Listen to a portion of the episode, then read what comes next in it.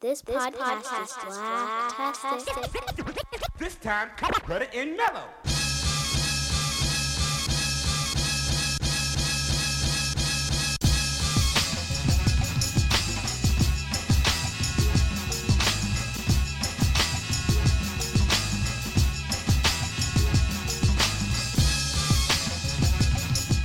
What's up? Welcome to What If Tyler Perry Had a Writer's Room podcast, a brand new podcast on the Black Blacktastic Podcast Network dedicated to discussing, analyzing, critiquing, uh, laughing at, enjoying where possible Tyler Perry's films. I have the honor of being joined for this episode where we are going to discuss the movie A Fall from Grace, a writer that many know, a writer that many love, somebody that I'm a fan of and I'm just going to give you a real quick background on her. She's a Nigerian American writer, an ex poet, a mental health advocate, a procrastinator, and underachieving overachiever. She's the founder of the Siwe Project, an organization that promotes mental health awareness in the global Black community. And she's done a bunch of other things too. Her debut book, I'm Telling the Truth, But I'm Lying, is a New York Times bestseller. I want everybody to welcome to our podcast Bassey Ikpi. Yay! How you doing? I'm great. Um, well, all things considered, I'm great. How are you? All things considered, listen. all things considered is a very important statement these days. Um, yes. We're in the midst of our uh, global pandemic, Yes. so everybody's kind of making the best of it. I think. Yeah. How you doing? I'm good. I went outside because I had to run to the store for the first time in I think about a week, and I had on my gloves, I had on my face mask, and uh, people were standing too close to me. I was like, "Dude, "You're standing too close to me on any day, but Corona days, you're standing way too close to me." You know, I noticed that I actually wrote an article about going to Target, and I had to go. I got some pushback about why I was even at Target in the first place. Mm. We have fish, and my kids poured all the fish food out. so I had to go buy some fish food because I'm not trying to create casualties of the coronavirus that aren't dying from that. right? You know what I mean? You know, not to make light of it, but I was like, I got to go get some fish food. But while right here, let me just run to Target to pick up a couple things, you know, see if they have some toilet paper and stuff. And mm-hmm. I noticed I had on gloves. I noticed a couple other people had on gloves and some people had on face masks. But for the most part, people were just out here living their lives without any protection, just using prayer, using yes. pure prayer, if they even use that to, to make it through this pandemic. Yes, when I when I when I left, I was like, okay, well, I just run in and out because there can't be people out. Like I have to pick up my medication, I have to do some other stuff. I was like, there can't be people out. And I get there and I can't find parking. I was like, what are y'all doing outside? What part of isolation aren't you understanding? It is quite amazing these days. Quite amazing. How are your kids handling being in? You know, okay, so I have three children. I have a daughter who is autoimmunodeficient right now. Mm, So she's pretty much under lock and key. My littlest children are bouncing off the walls left and right. They're three and four right now. One turns five on Monday. Oh my god. They are absolutely bouncing off the walls. But considering they're doing pretty good with it, you know what I mean? Like it's the weather's starting to break and we can take them outside in the backyard and stuff like that, let them run around. So it could be worse. It could be the dead of winter in like Chicago where it's you can't go outside and do anything. You know what I mean? That's been my my silver lining. I was like, it could be like a couple of months ago when it got dark at noon, you know, and it's not that. So yay. So before we get into the movie that we're going to talk about, I do want to talk a little bit about your own personal writer's journey because this is ultimately a podcast for where I'm trying to bring on writers to talk about Tyler Perry's films because he famously made his comment about not having a writer's room and almost everybody who's ever written even a sentence down was like, well, no shit. And your scripts struggle mightily.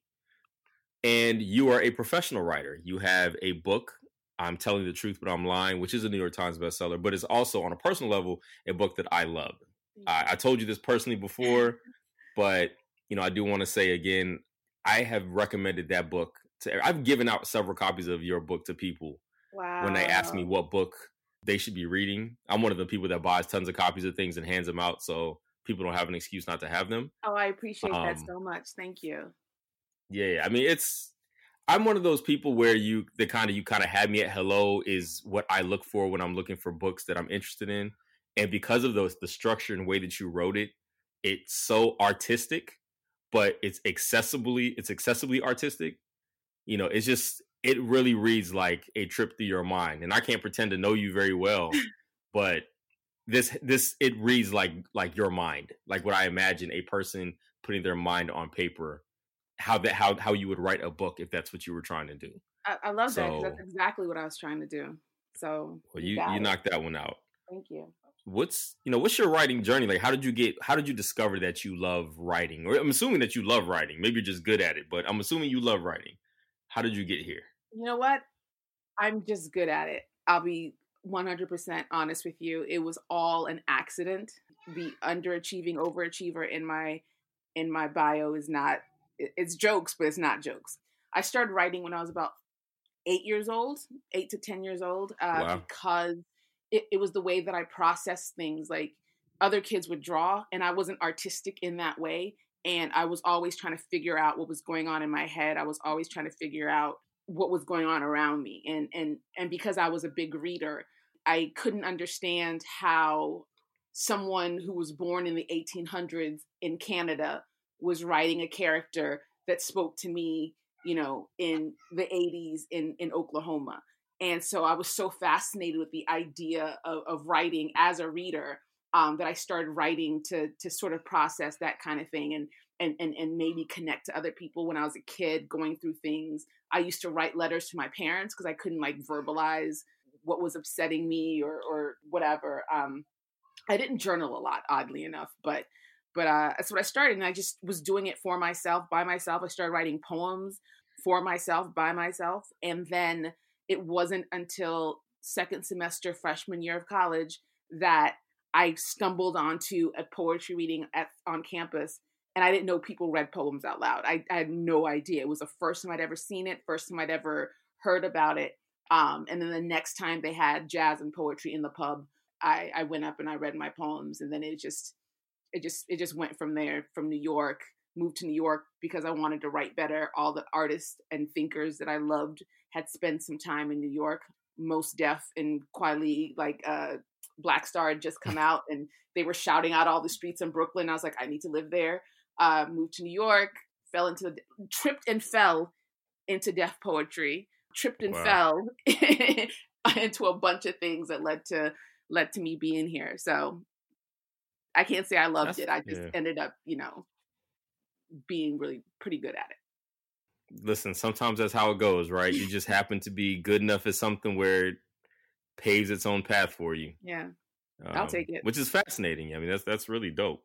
Yeah. I mean, I've been very uh lucky and and and I mean, as much as unlucky as I've been because of, you know, mental health things and things I've I've had to deal with, I've been privileged in that it gave me many moments of of recklessness and because of the kind of person that I am, my recklessness wasn't as explosive as others would be. You know what I mean? Like mm-hmm. I didn't get right. into drugs, but I like dropped out of school on a Friday and moved to New York on a Saturday. Like I did that. so it helped me in that way.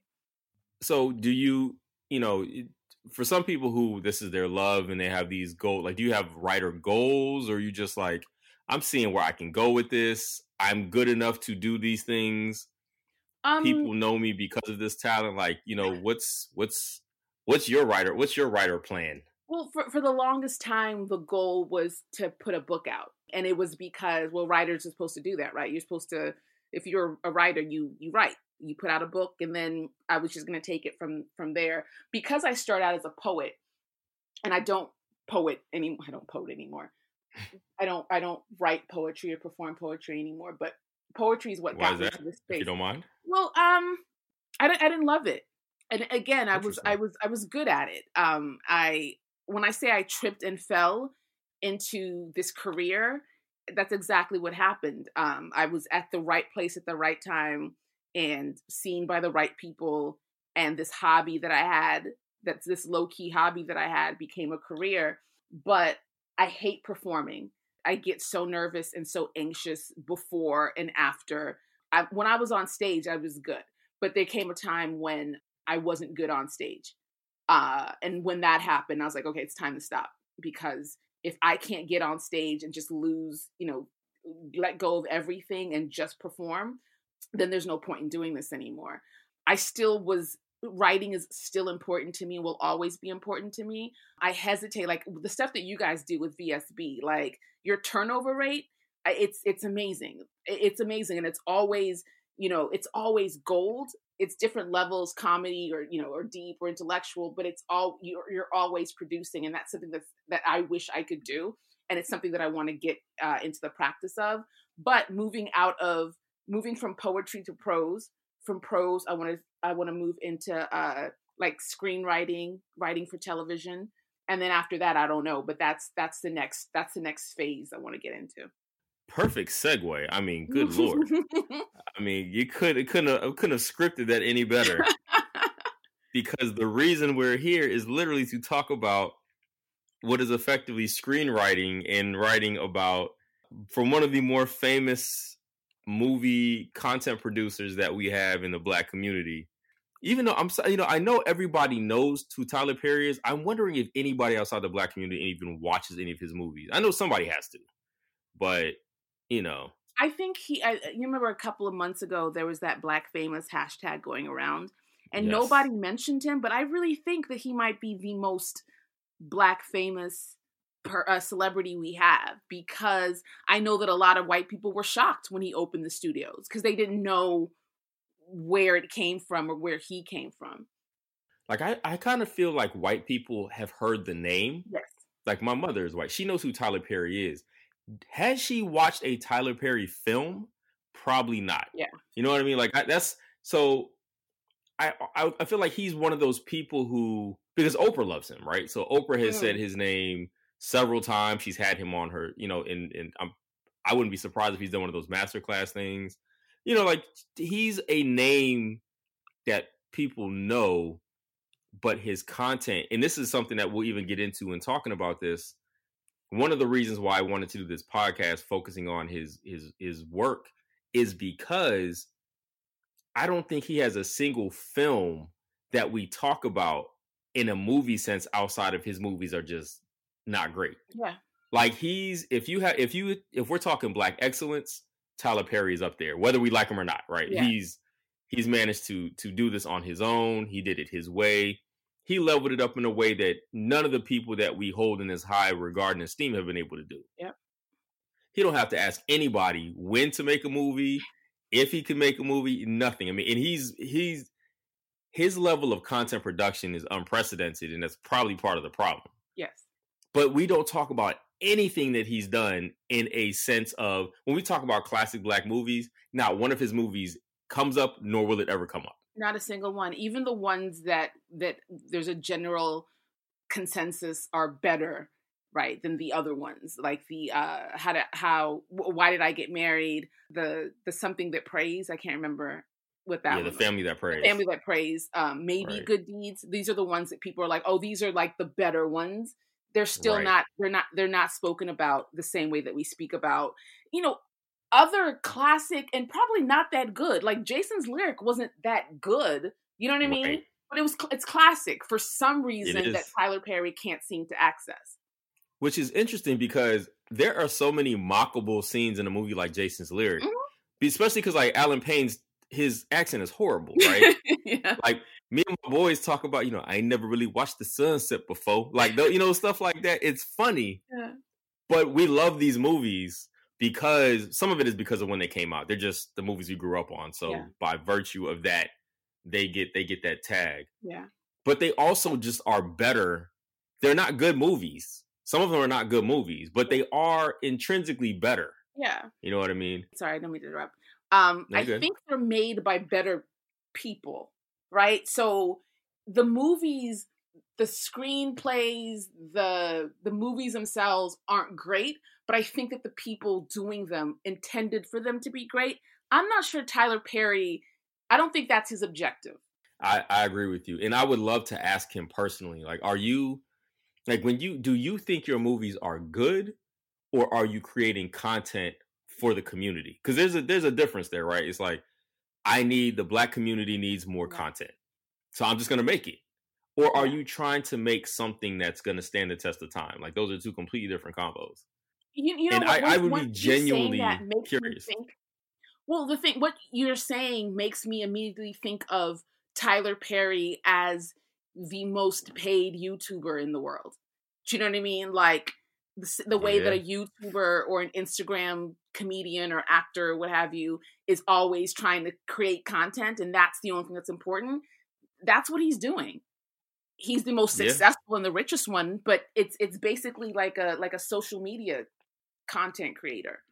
Yeah, I, I think that's absolutely right. I mean, BET Plus is doing like a week uh, trial, and I saw the preview for a new show called Ruthless, Oh god. which is apparently a spinoff of one of the other shows that I haven't seen, The Oval, which you know I, I didn't watch that at all. But this is about like a cult, yeah. kind of like a David. Koresh, Jim Jones cult type thing, and I was like, I have to watch this. Like, I, I have I have got to see what the mind of somebody who's really bad at this, who's doing it all by himself, and it it literally checks off all the boxes of ridiculousness. You know what I mean? Like the script, it, and it's always comes down to the script. But before we get it, so do you watch Tyler Perry movies? Like I watch all of his movies. I, I- check. I don't watch all the TV shows, but I do watch all of his movies almost as a rule. I, I I'm literally one of those. I'm rooting for everybody black, so I'm I give everything a shot. Everything. Um, I've never paid for a Tyler Perry film movie. okay. Um, I've seen. I think I saw How to Get. No, not. How, I don't keep wanting to say How to Get Away with Murder, but Why Did I Get Married Too? I saw that. Okay. Um, you didn't see the first one? I didn't see the first one. I did not see the first one. Um, okay.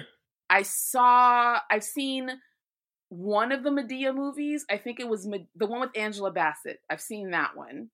And Which when one I was in the It was hospital, the Browns. you said what? Yeah, Kinda. Meet the Browns, though. Madea's in that movie very briefly. it's not family She's reunion. very. Is she in Family Reunion? She could be. I, I don't know. I have no idea because I watched Family Reunion. That's what had Bow Wow and yeah. Oh, and Teyana Taylor. I saw that one. I saw that. one. Byron. when Yeah, she keeps doing the Byron. Byron. Mm-hmm. Yeah, I saw that one. Yeah. And then it turns out that somebody's sister is really their is really Bow Wow's mom. I, I- yeah, I've seen it. I've seen that one. Okay. So yeah, I, I watch all these things. When they come out, I'm in I'm I have I have gone to the movies to see a couple of them.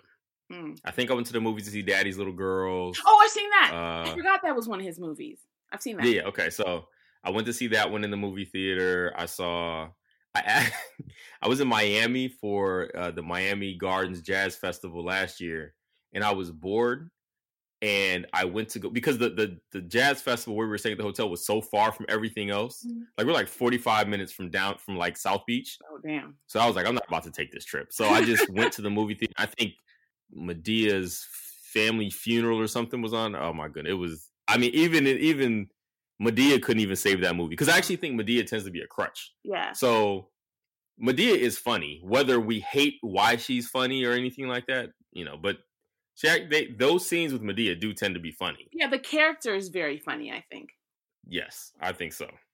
I picked movies or try to pick movies specifically for this podcast that don't include Madea because I think Madea is a crutch, Mm. where she's like a central figure in the movie. I think it just that movie is more entertaining than it's only entertaining because of Madea. Usually the it's like two separate movies going on at the same time. Yes. But I wanted to focus on the ones where he had to really like write a movie and not rely on this crutch. Yeah. Which is how we got to A Fall from Grace, which had an amazing explosion online. Um, I watched this movie the weekend it came out, which was MLK Day weekend, Same- because it was all over social media. Everybody watched this damn movie at and was talking time. about how ridiculous it was, largely because of the like the extras in the back of scenes and stuff like Mhm. that.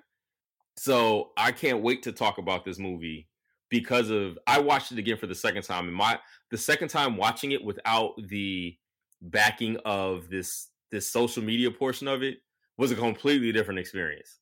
I mean, it was it was well we'll, we'll get to that. But yeah, so Okay. let me give the quick synopsis of this movie. So A Fall from Grace was released on January 17th, uh, 2020. So right before the coronavirus came and changed all of our lives. Is that a um, coincidence or not? Listen, maybe is is, is Tyler Perry responsible? Um, here's the synopsis of this movie. It says, disheartened since her ex-husband's affair, Grace Waters feels restored by a new romance. But when secrets erode her short-lived joy, Grace's vulnerable side turns violent. So I this is an interesting synopsis. I this is my this is my first time reading this, and to even start this with the ex-husband's affair, I mean that was such an unimportant part of this movie. Yeah. Like it was there, but they might have they could have just been divorced over over some nonsense. Like it just but it comes into it. The this movie was written and directed by Tyler Perry, which is another prerequisite for all the movies that I'm going to do in this podcast. And it stars among other people Phylicia Rashad, Bresha Webb, Mehcad Brooks, and Cicely Tyson. Cicely, Cicely Tyson. Oh, and Crystal Fox is Grace. She's the main character. Yeah. Which is something I've always noticed about his movies. Like there'll be famous people and then completely folks will never hear of again. Yeah. Right? And I always wonder like how the hell does he get these famous black people into these movies? Like, how, why is Cicely Tyson in this movie? Why is Phylicia Rashad in this movie? You know what I mean? Like, like, and Phylicia Rashad, I think, has been in a couple of his movies actually. I, I I wonder more about Phylicia Rashad than I do Cicely Tyson because I feel like Cicely Tyson just. I, okay, first I think that Tyler Perry is is is one of those people like Shonda Rhimes. Do you watch any Shonda Rhimes shows?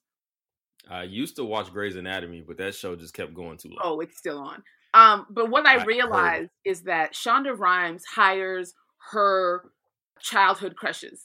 So if you look at Patrick Dempsey, uh, I can't even think of people off the top of my head, but people that she like, oh my god, when she's like fourteen or fifteen, oh my Isaiah god, I'm totally- Washington. right? I'm totally gonna, you know, put this person in the show, and she does that. Like she, I can always tell who was an '80s, '90s heartthrob when they show up on Grey's Anatomy in, in certain scenarios, right? So, I think that Tyler Perry does that for the specifically women that he looked up to or he, uh, had some reverence for as he was growing up or you know pre-writing. And i think cicely tyson phylicia rashad angela bassett all these other people that he works with that are like really famous but don't belong in his films. And then i also think that and, and this is a positive i'll give him that is that he does break a lot of stars in ways that traditional hollywood does not Yeah, that I will give him all the credit for. I Yeah. mean, he gives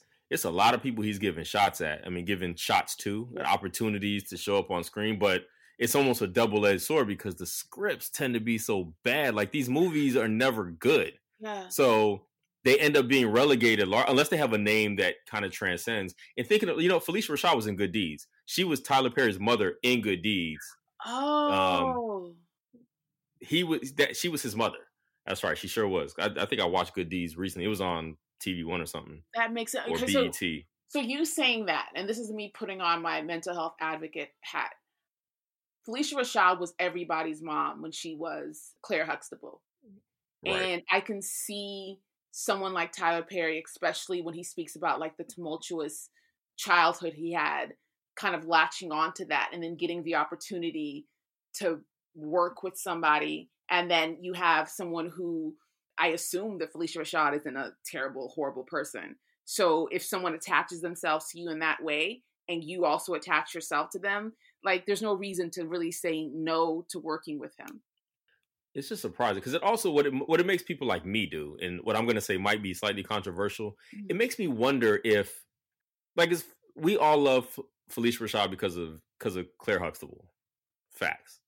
Yes. Is she really as good of an actress as I'm giving Oh. her credit for being? Because I'm I'm sitting here saying she does she doesn't have any business being in these movies. That's in my head. That's what I'm saying, and I'm saying that about Cicely Tyson too. And this comes up in every one of these movies. I, listen, I, I know it's a controversial statement. We can But you I know can what? You, you can throw a virtual tomato at me. Panama, Just listen. saying. I'm Phylicia questions. Rashad- Yes, ma'am. Phylicia Rashad was on on Empire for a season, and I have She the same question. I had the same question. I was was. like, okay, what else have I seen Phylicia Rashad in besides the Cosby Show? I could not. Are we think of a overrating her career? Is what I'm getting at. Are we overrating her career? That's the question that I'm asking Largely, I feel like we are. uh, when you said that, it it I my immediate answer was yes, and I think we are. I really think we are. Like I can understand why that question would would there's some vitriol a vitriolic response I could see from that. But I have to wonder, like most of the movies that I have seen her in, like I know she's been in, she's been on TV shows and stuff like that, and I'm I know she's done. I mean, she was in uh uh was it Native Son? Was the remake of Native or a Raisin in the Sun with with Diddy? Was she was in that right? She was in. I'm pretty sure she was oh, the she mother. Was. In, I could be making it up. I think she. I think she was. Yeah, I mean, I'm still I'm still gonna stand on that because I just have to wonder. Like, I I want to give. She's so beloved to us yeah. that I think she's kind of beyond reproach at this point. Like even when she was supportive of Bill Cosby in, in that whole situation early on, like she didn't she didn't catch as much smoke off of that yeah. as she could have, right? And I think a lot of that is because I mean we love Phylicia Rashad. Yeah, and and we we so. we, we give um, a lot of leeway to the people. I mean, I notice it on Twitter all the time uh, who gets a pass and, and, and who gets demolished. Phylicia Rashad was also, she plays Beth's mother in This Is Us. And as I'm thinking about it, she, she does. It's elevated. It's it's it's a, it's a, just a version of Claire Huxtable that she's playing. So you it might is. have you might be onto something. You she's a little bit snappier on This Is Us. Yeah. Um, because her she's kind of the over not the overbearing mother, but she's definitely the one who was she was a daddy's girl and her and her mother butted heads. Yeah. And that continued. Yeah. You know, so yeah. Okay. And um, if we think about what we loved about Claire Huxtable, a lot of it was when she was going at Vanessa. So I feel yeah, like she has iconic scenes, whole iconic scenes. Yeah. Oh man, you're right. Damn it. Listen, I'm just asking the question. I, I wasn't. I'm. I can be swayed either way. I just.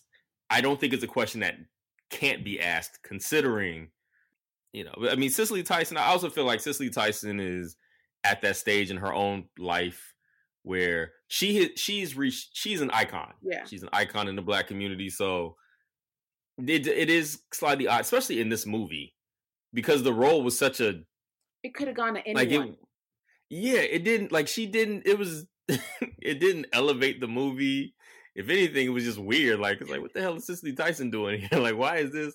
It was like, like what is you doing? Like, like, why are you doing this?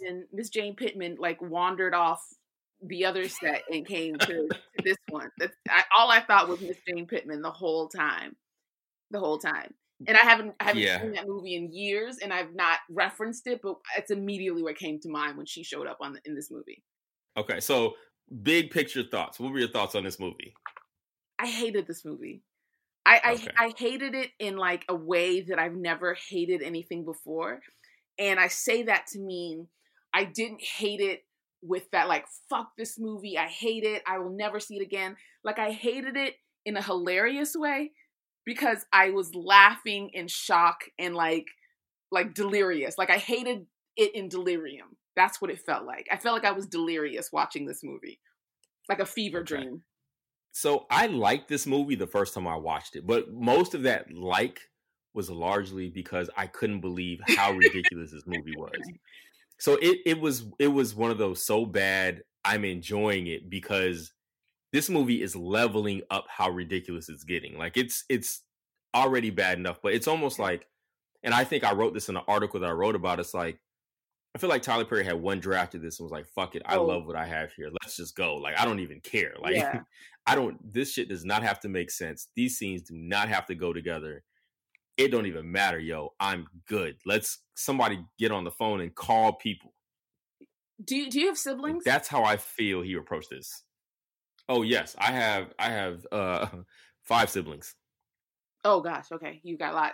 So I have siblings. I'm the eldest of four. And I used to force my siblings to act out plays that I wrote. like I was just like, I'm writing a play, and I would write it and force them to to to act out these plays. That's what it feels like on a grand scale. It felt like he was like, I'm bored. I'm gonna write a play, or I'm gonna write a movie, and then we're gonna shoot it. And we used to shoot them with my dad's big ass camcorder. And so this is what it feels. It all feels like some sort of childhood fantasy that Tyler Perry is living. And that's what it felt like that kind of a thing. Yeah, I can definitely see that. And it, you know, it goes off the rails so early on. The first. Like there's so many yeah. And, and that's that's what I'm saying. So that's I think that's part of why I was enjoying it because I'm like, what the hell is happening here? Like for one, and, and because I started watching it critically, the the the husband, the black cop who's standing looking out of the window trying to talk the tune off the ledge is the worst dude. So he's already a bad cop. By the time this movie ends, he's like the worst cop of all time. Yeah. You don't know that at first, but it's like, wow, he's really not good at this. yeah. And the dude behind him, there's a cop behind him just kind of standing there. He's like all extras in Tyler Perry films that I've noticed. They're just there waiting to get paid. Like, damn, we got to do this one more time. Can we? Like, he's uninterested, unconcerned. But here, here's where, and it goes off the rails. She's jumping off the second floor of these small houses, and she did. exactly. I was like, okay, this is not that high. Like, you know, I, I live in Washington D.C. These kind of houses are a dime a dozen around here. Yeah. She ain't dying from that, but she's committing suicide off there. But you know, it's I'm like, okay, Well, so we're already suspending. We're just suspending reality from the beginning. from the beginning because what I noticed when I tried to watch it again this afternoon is that he's standing in the or he's uh, he's uh in the window leaning on the sill. Give me your hand. Don't do this. But he never like actually puts his hand out. Do you know what I mean? He never actually he's just like reciting this, give me your hand. Don't do this. Take my hand. And then the helicopter comes and then all of a sudden she's like, "Oh, fuck it, helicopters are here." And it's just, it was just like this whole like Right, what? get that helicopter out of here, and then she's out. It's just like, all right. like. For one, at most she's got a broken leg. She's Yeah. older. She probably got a broken hip. Yeah. You know, like this is not well thought out. Like you jumping off of a, a an a old built house ain't really gonna take your life. But hey, all right. So so that's for me. I was like, wow, this this gets there quickly. yes. So because most most movies that I watch that are Tyler Perry, they they go Tyler Perry at some point. It's not usually in the first scene Yeah. But this gets there. So that's what I'm saying. Like I was at some point, I remember watching it. Like, well, I think I'm, I think I'm enjoying this shit. Like, it's, I'm, you know, there, there's even a scene where, you know, the the main character Jasmine, who who's played by Bresha Webb, who I think is in other Tyler Perry shows. Like, cause I'm not familiar with her with her disc. I mean, not discography. She ain't a singer Filmography. Yeah, like so, you know, her she was in she was in the movie Night School. She was in Marlon. So she's been she's been in some Tyler Perry stuff. The, um, the first time I ever heard of her was when she was in Marlon, because I watched that show for some reason I cannot I cannot justify. But that was the first time I'd ever really seen her or heard of her. That was the only time. So I was shocked when I not shocked, but when I saw her in this, I was like, oh, I guess she's she's also a serious actor. I guess. I guess. Yeah, I mean she was in she's been in several Tyler Perry joints. So that's, you know, she's yeah, that's that this is her lane at this point, it looks like. She was in Acrimony, one of the worst movies of all time. I don't know if you've seen that one, I but good lord. I can't wait to do a talk on Acrimony because that joint, there's nothing. But anyway, this is a fall from grace that we're talking here. But there's a scene where Bresha Webb is in, and when she goes to meet Grace, Bresha Webb as Jasmine goes to meet Grace, and, Bresha Webb, her character Jasmine, is a public defender who oddly thinks that she's doing this job just until she can pay off her student loans. But she went to law school, Went to law and if. I'm not mistaken, public defenders don't get paid a ton. So this is her career, basically. like I, don't, I was just like, all right, so we just we didn't do no research for this one. Um, but she also says, you know, the the Grace, the main character, asks her, you know, how old are you? She says, I'm 26. You know, you're young. Where'd you go to school? Ruston, community college, but I also went to law school. I'm like, really? You could have just gave her like a regular college? Like she, we're making a leap from community college to law school. why couldn't you just say the Like, law just- school you went to? Like I didn't understand that at all. Like why didn't you just say the law school? Why would you say the commu- like I wouldn't say PG community college even though I went there for one semester in the middle of my college career. Like why? Right. Right. It just right. It's, it's just like this doesn't make any sense. And she's also so her husband, who said by the time the movie ends, we find out is the worst police officer of all time. Like, but she is the worst lawyer of all oh, time. Oh yeah, 100%. I mean, I when I was taking my own notes, I literally wrote she's a terrible attorney like seven times. Yeah. Like it, every time she did something terrible, I was like, wow, she's even worse than she was beforehand. Yeah.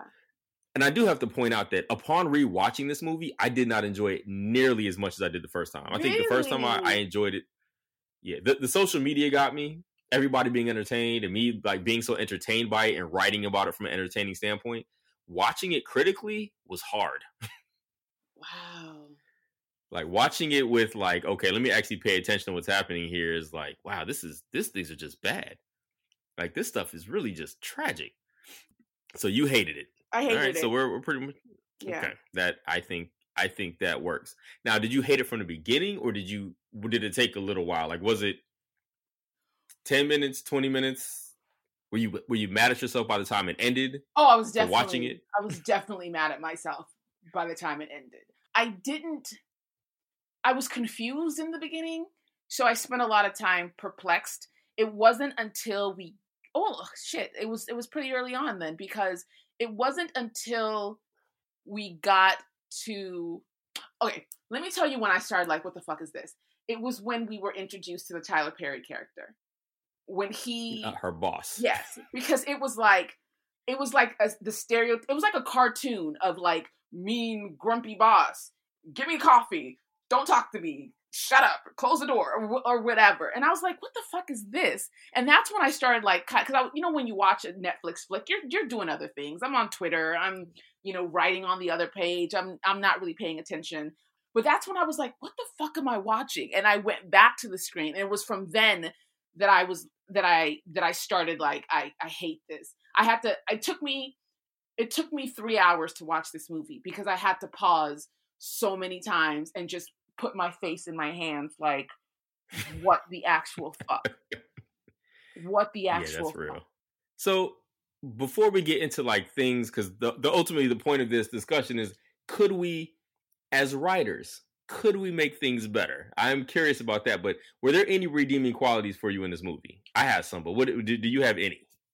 You go first because I can't I can't think of anything right now. Okay.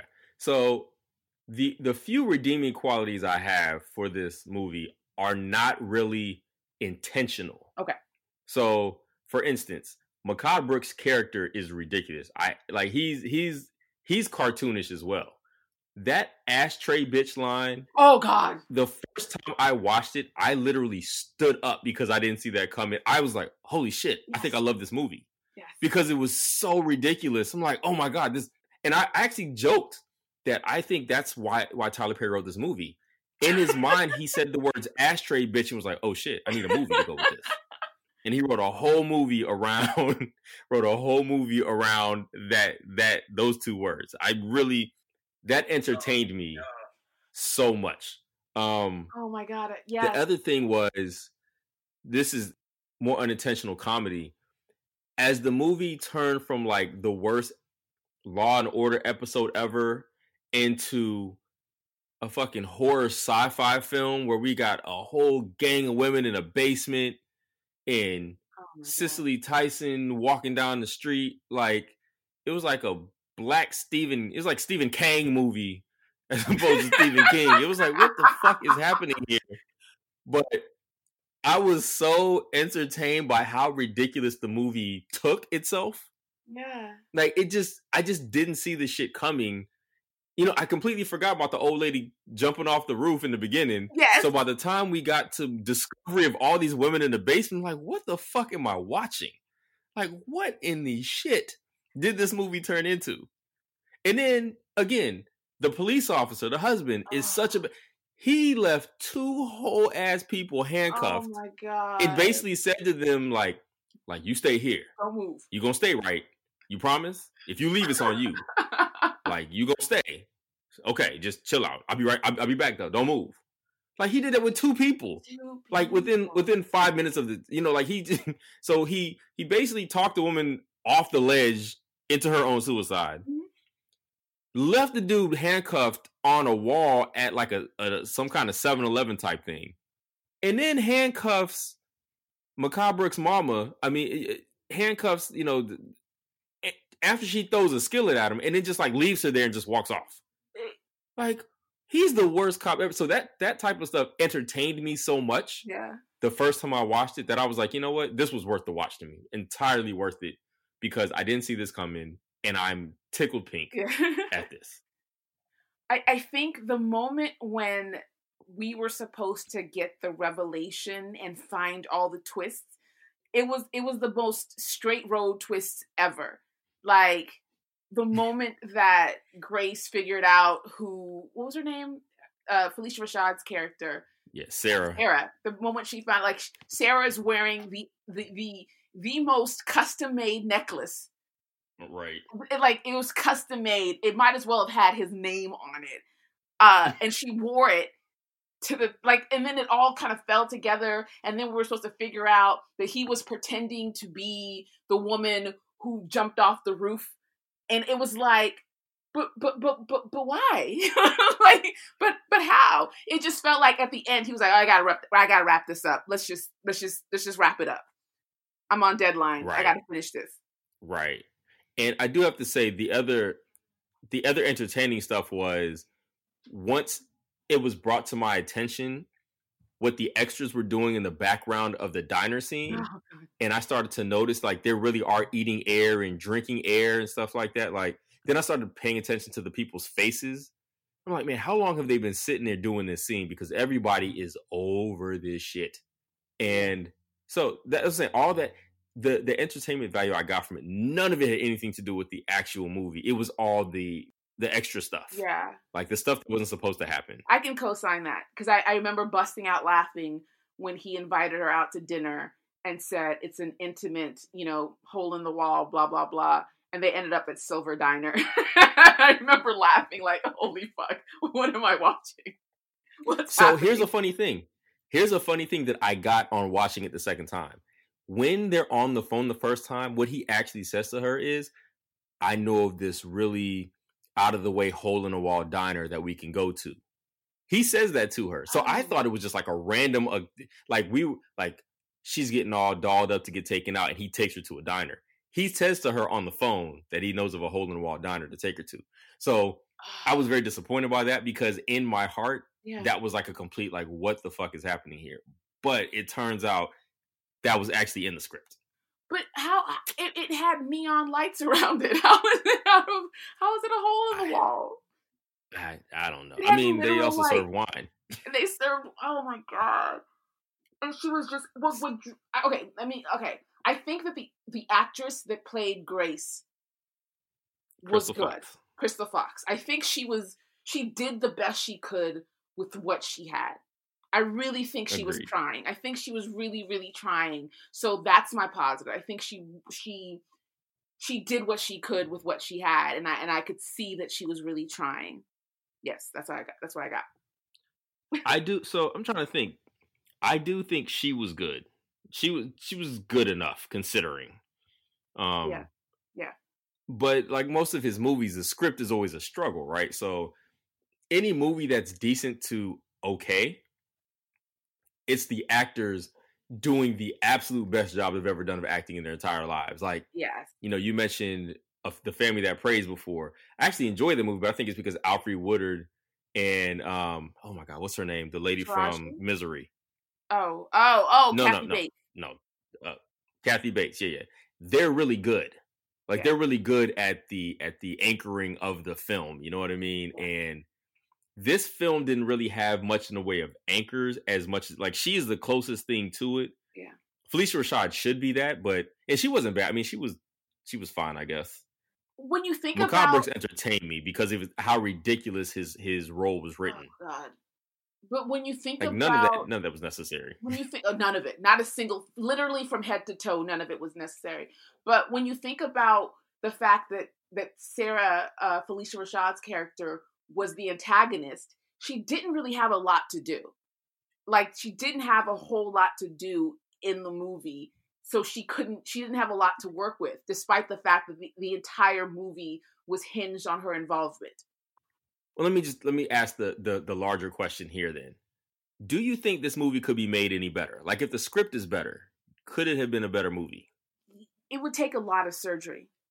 It would take a lot of surgery. I think if I think if we have the premise a naive, disenchanted law- young lawyer fights to save a woman on trial for murdering or on, on trial for murdering her her I don't know fraud boyfriend or whatever.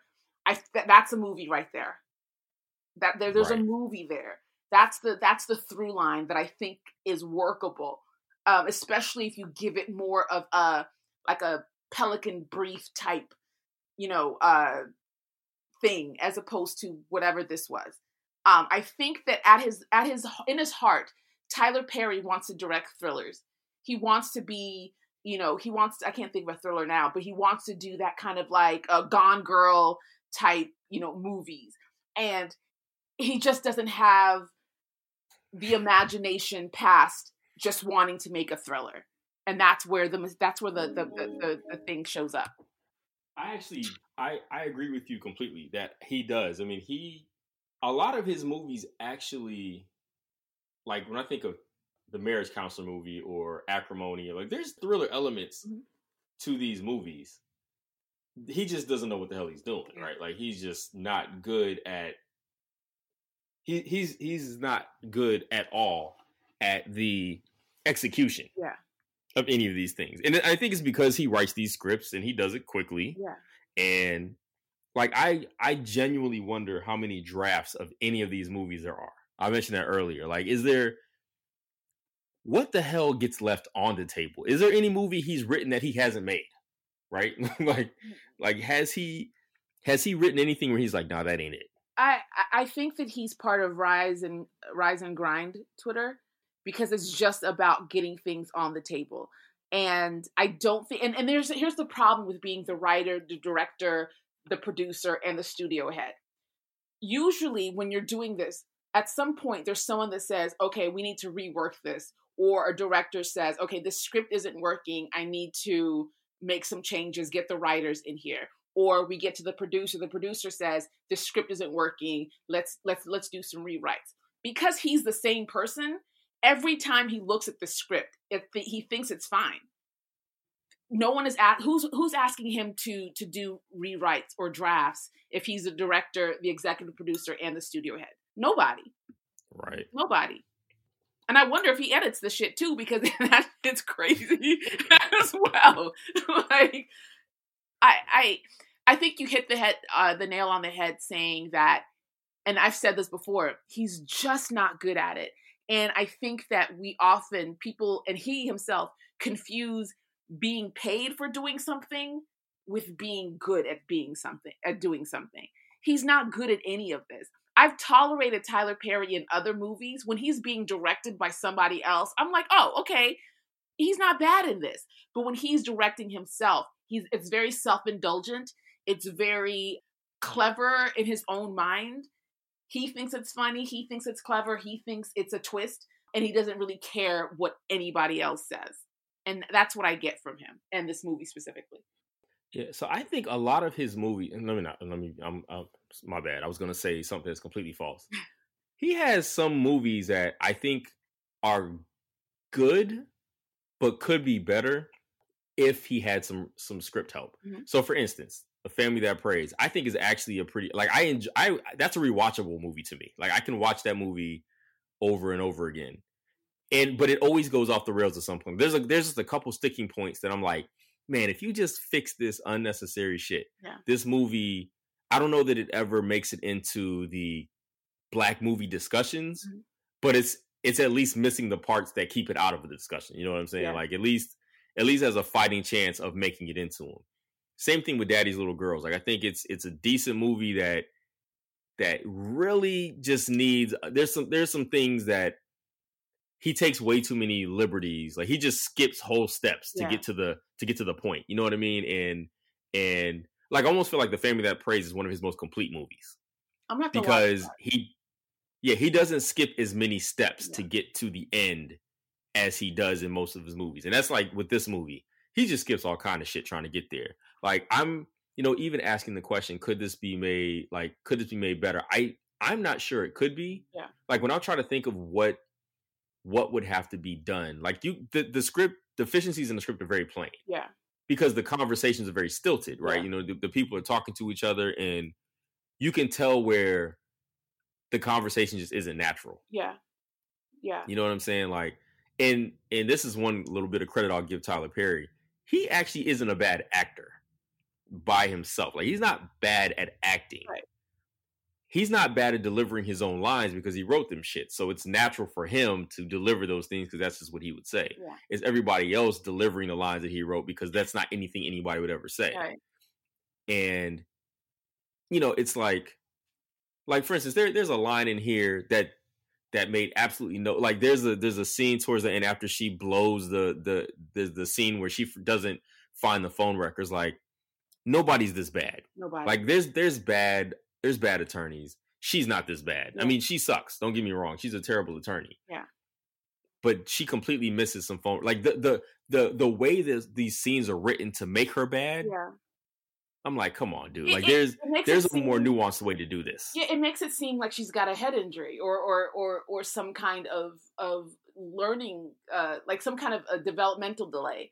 And then, but on top of that, even if she is that bad, no boss is rooting for your failure the way that Tyler Perry's character was.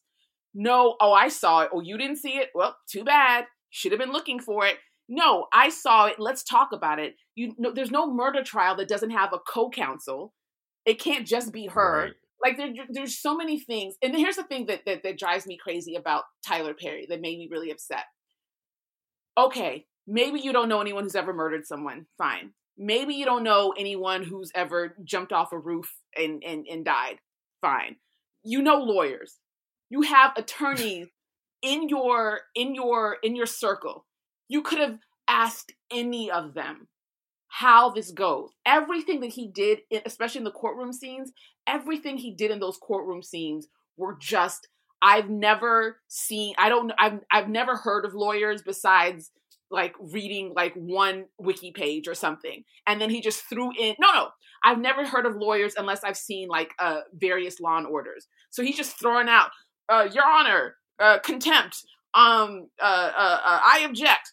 You know, all, like all these things were just being thrown out and it just sounded like things Right. he'd heard lawyers say before and that that's Right. lazy that's the kind of laziness that made me upset because i will buy everything you served me but you know lawyers you could have asked somebody about these scenes and you didn't And what was especially bad, so she went to law school and graduated. She's a barred attorney.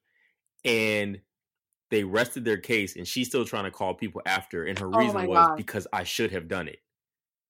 oh my god When that, like, I was like, wow, this fool is trying to rewrite legal jurisprudence. And because it was a Tyler Perry movie, I was actually like, watch the judge be like, you know what? I feel the conviction in your voice. i thought so Bring too. her back up. yeah i might have thrown my I was waiting for that to happen. Which, but see, and the first time I watched it, this was part of my entertainment because I'm like, watch, the judge do it. Watch the judge do it. Like it's gonna happen. It's coming. The judge is gonna be like, you know what? I feel the conviction in your voice. You sound like Tupac rapping. I, go ahead, call her back up here. You you bring her back up here so that you can do the job that you're supposed to do and you can do a good job at it. And and so I was almost surprised when they put her in jail. I was like, okay. yeah But even even right after that, her husband shows up. Just apologize to the judge so we can go. All right, cool. They get in the car, they're driving back. She decides she needs to go visit Miss Sarah so she can Oh see her for uh-huh. some odd reason. And then remember, she's like, you know, I'll just walk from Yeah. here. Because if he had dropped her off at the house, He would been like, this is the house the lady killed herself on." yes but why didn't he recognize the street Right. Why did they have a conversation? Man, this is this is the street I was on the other night when the lady killed herself. And that's another thing. When you say the other night, like, what was the time here? I, I couldn't figure out how long she was dating dude, or or how long they were married, or what the time frame was.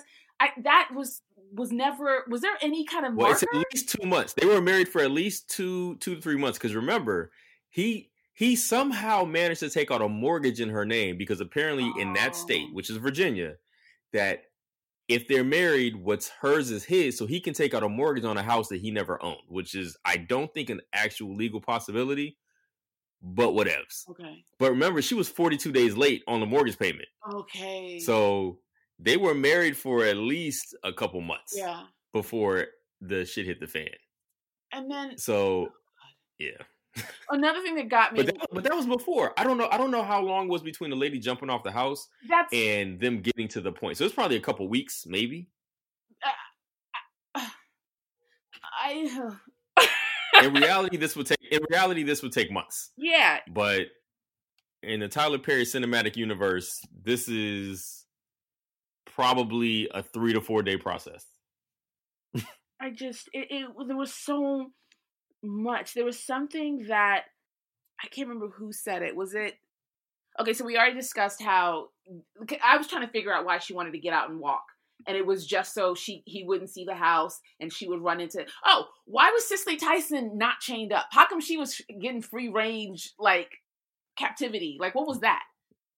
Yeah, because even in even in the beginning of the movie, which is funny because the first time I watched this movie, I did not see her. Oh, you did. I didn't realize she was in the early opening scenes in the corner in the window. Oh, I or saw she was like, I didn't see her the first time. Yeah. So the first time I watched it, I remembered she was. It was said like Cicely Tyson is in this movie. I was like, where the hell is Cicely Tyson? they got her build, and she shows up at the end of this damn movie walking down the street. So I didn't even realize she had showed up in the very beginning part. But I was also like, how does Jasmine even know who she is? So I was like, maybe I just missed the part where she was. But it is true. I wonder how she gets to get how she manages to get out the house and I maybe it's just the idea she's just so so old and out of it that nobody will believe her anyway, which is almost what happened. But do you remember like some random like they had some random address that they listed and I was like, all right, cool. And then Oh, we were yeah. supposed to like That was very remember that. Yeah, but but ju- 298 Sycamore. And then she remembered the the street, like, oh, Sycamore Street. but but going back to your original question, I don't think the movie can be fixed because what I think of are like scenes that can be fixed. Like if this scene did this, then it would work better. But because it Such did that, as? it wouldn't be able to like translate. It, the rest of the movie wouldn't work. You know, it's almost like like that that like going back in the past, and if you change one thing, everything has Right. to change. So you can't just be like. I think oh, the diner scene works. I think that, I think that scene actually does work though. The diner scene is ridiculous. I think that scene worked. There are a couple scenes that I think actually were okay. which one? as they were. The the diner scene I think was okay. Even the scene at the art gallery where they meet, Yes. I think that was fine. Cause that was that was possible. It was like so but so but here's the other thing. Their con is so developed that they set up full gallery like they operate in in the open with this stuff. Yeah. right? Like there's all these all these women are missing and they're all in the Yeah. same place. So this this and this goes so this goes back to where things go off the rails too. All right. So the woman that jumps off the roof and, and, and commits suicide, she had to be missing, right? Like mm-hmm. somebody had to report her missing. She's a she's an artist. She's a She's a whole ass artist. Yes. Yes. So, but nobody, this woman jumps off the roof and dies, and nobody does a check to be like, wow, look at this famous woman that we just found who died in this house over here. Yeah. Was there no investigation of the house? Did nobody wonder what happened? Like, did literally, did any police work happen? But who called the police because this woman is on the roof? Where was Sarah? Like, you know what I mean? Like, it was just, it was just so. Well, mind you, this is a duplex too. How come nobody heard nobody in the basement? oh my god. They li- she lives in a duplex. It's not even a single family house. oh So God. those are the things that I think you can't fix. Like it's just the- Yeah. the, liberties that we're taking. You just, but the scenes that worked were the the early ones. The the ones when they were early dating. I think they worked somewhat. Yeah. Everything with the lawyers is what was the problem for me. Like everything there, like even the the scenes where she goes in, where where she goes to work and she gets the case. Well, they just because you're you're just a plea. They just like you because you just plead things out. Like she's a terrible lawyer who's just everything about her scenes and, and Jasmine scenes and the law the law part was bad. Like she's she don't even ask any real questions of the lawyer. Like she gets one little spark of something. Look at the, the blood pooling. You know what? I think I have a case here. Yeah. I don't understand why you have a case. There's blood everywhere. like I don't understand. Like you, Especially because her, her case just boiled down to she goes to church and she bakes cookies.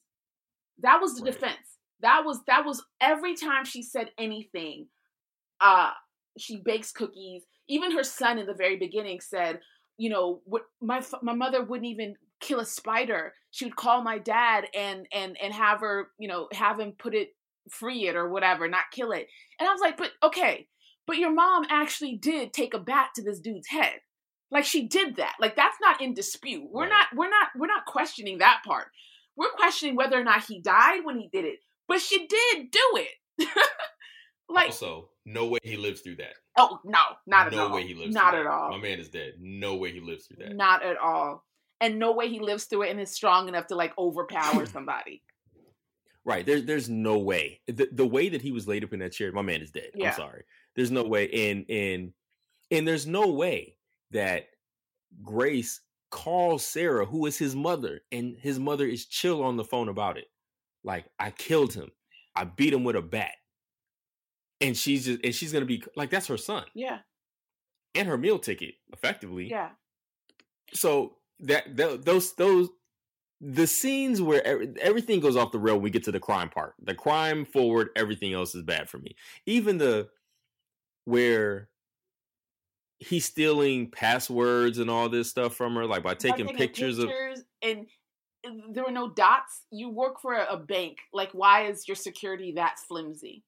And and here's the thing. Here's the thing, man. Like, I watch Lifetime movies, right? I I I enjoy bad movies. I enjoy bad thrillers. Like, I watch Me too. Lifetime movies. I DVR them every time I see one that says 2020. I'm like, oh, haven't seen this one. You know, record.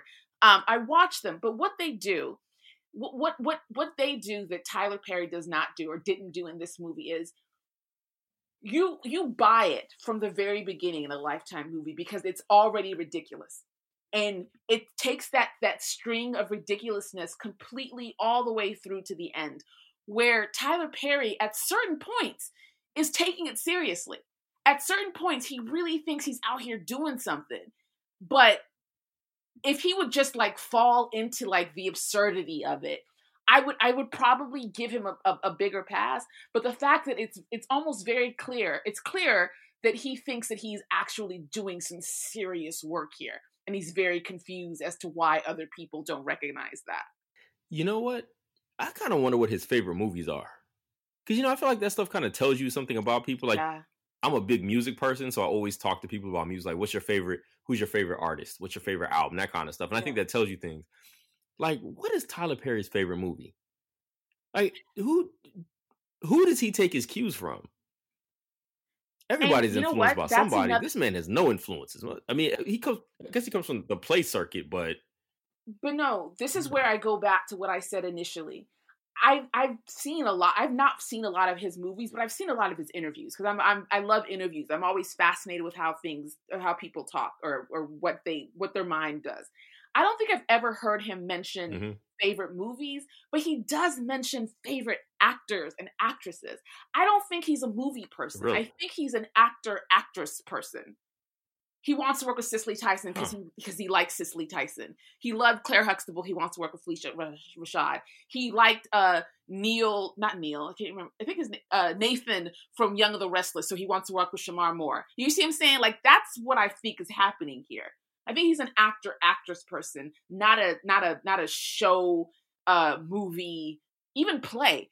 I I- I wonder if he's ever seen a play. like I don't I don't know. I don't know. But so, you know, that makes me wonder, even if he is, so and, and this goes back to the the people that are in these movies. So if I'm Phylicia Rashad and he asked me to do it, you already know what you're getting with the Tyler Perry movie. I mean, this is 2020. This is like we're we've his whole body of work exists already. My man is 20 some movies deep. Yeah. Is it an easy yes? You'd be like, yeah, of course. Sign me up. I'll do this. Absolutely. I know this is gonna be a wonderful film. know it's gonna kill it I because I mean, I I I'd be like, wow, I might, you know, actually at the table read because I can imagine all these people at the table reading. They're reading this. I mean, it can't be good at the table read. I would be like, listen, I don't think we're ridiculous enough, Tyler. I think we really need to go for it here. I mean, this is you're almost trying to make a reasonable movie, and it goes off the rails the way that they all do. But I think we need to go worse. Now, I will say this is one of the most ridiculous movies in his canon yeah. Because I think it goes off the rails so early. Like almost none of this is believable. This is like it feels like the first movie he made in his bright in his in his shiny new studios. Yeah. And he just wanted to get a movie off. So he wrote a movie and didn't care about anything that mattered. Like, let's just throw some shit together and do this. So there's almost a slight pass that I would give if that's the case. Like, I just, I'm a person who can make a movie. Yeah. I got all these new toys over here because even the courtroom scenes, the, the courtroom is completely unbelievable. Yeah. And you know what? You can't even tell what the hell the real setting is in this town. So I was talking to one of my boys about this. He's like, this town seems really white, but the entire public defender's office is black. Yeah. Everybody's black in there. Like everybody's black in there. Like what's the what's the racial makeup of this place? Where is he? And I know it's in Virginia.